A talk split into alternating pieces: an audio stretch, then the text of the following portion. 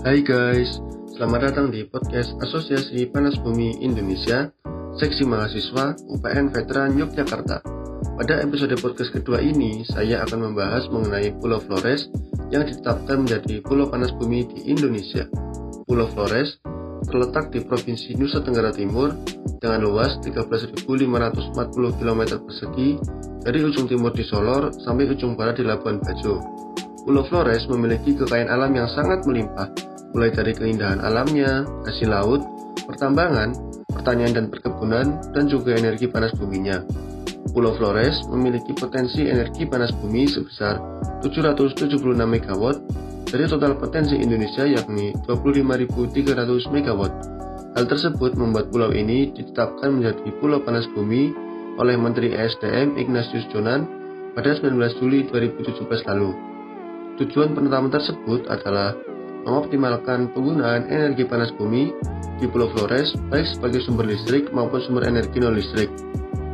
Pulau panas bumi atau geothermal island adalah suatu pulau yang kebutuhan energinya sebagian besar dapat dipenuhi melalui pemanfaatan energi panas bumi dengan memaksimalkan potensi panas bumi untuk pemenuhan kebutuhan listrik dasar. Sehingga maksud dari Flores Geothermal Island ini adalah sebagian besar kebutuhan listrik dasar Pulau Flores akan dipenuhi oleh pemanfaatan energi panas bumi. Program Flores Geothermal Energy diinisiasi oleh Direktorat Panas Bumi dengan dibantu oleh beberapa pihak. Dasar pemikiran program ini berasal dari data-data yang kontradiktif dan ironi, seperti data rasio elektrifikasi dan juga data kemiskinan di Pulau Flores. Tahap awal pelaksanaan program ini yaitu dibuatlah sebuah roadmap program Flores Geothermal Island Pembuatan roadmap ini dibantu oleh ARUP, sebuah konsultan asal Inggris, melalui pembiayaan dari kedutaan Inggris. Untuk persiapan implementasinya, Direktorat Panas Bumi dibantu oleh Jacobs sebagai bagian kerjasama antara pemerintah Indonesia dan pemerintah Selandia Baru. Prospek wilayah panas bumi di Pulau Flores tersebar di beberapa titik potensi yaitu di Waisano, Ulumbu, Waipesi, Go Inelika, 12 titik lainnya. Dari 16 wilayah tersebut, ada tiga wilayah yang telah mendapat izin pengelolaan WKP atau wilayah kerja panas bumi dari Menteri SDM yaitu Ulumbu, Mataloko, dan Sokori.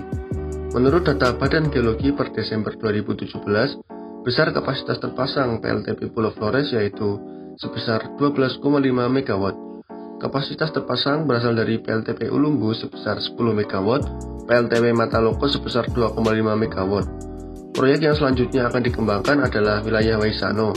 Waisano dipilih berdasarkan hasil survei Badan Geologi yang telah dianalisis sebelumnya oleh tenaga ahli Bank Dunia.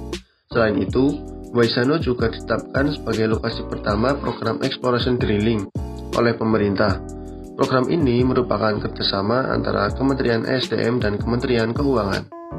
Beberapa manfaat dari program ini yaitu energi panas bumi dapat mengurangi emisi gas rumah kaca, meningkatkan kualitas udara, penyediaan penyediaan kebutuhan besok listrik yang dapat diandalkan, ketahanan energi terhadap pengaruh harga minyak, dan menghemat subsidi bahan bakar minyak. Dengan penetapan Pulau Flores sebagai pulau panas bumi, ditargetkan pemenuhan kebutuhan listrik dasar di Pulau Flores akan bersumber seluruhnya dari energi panas bumi pada tahun 2025.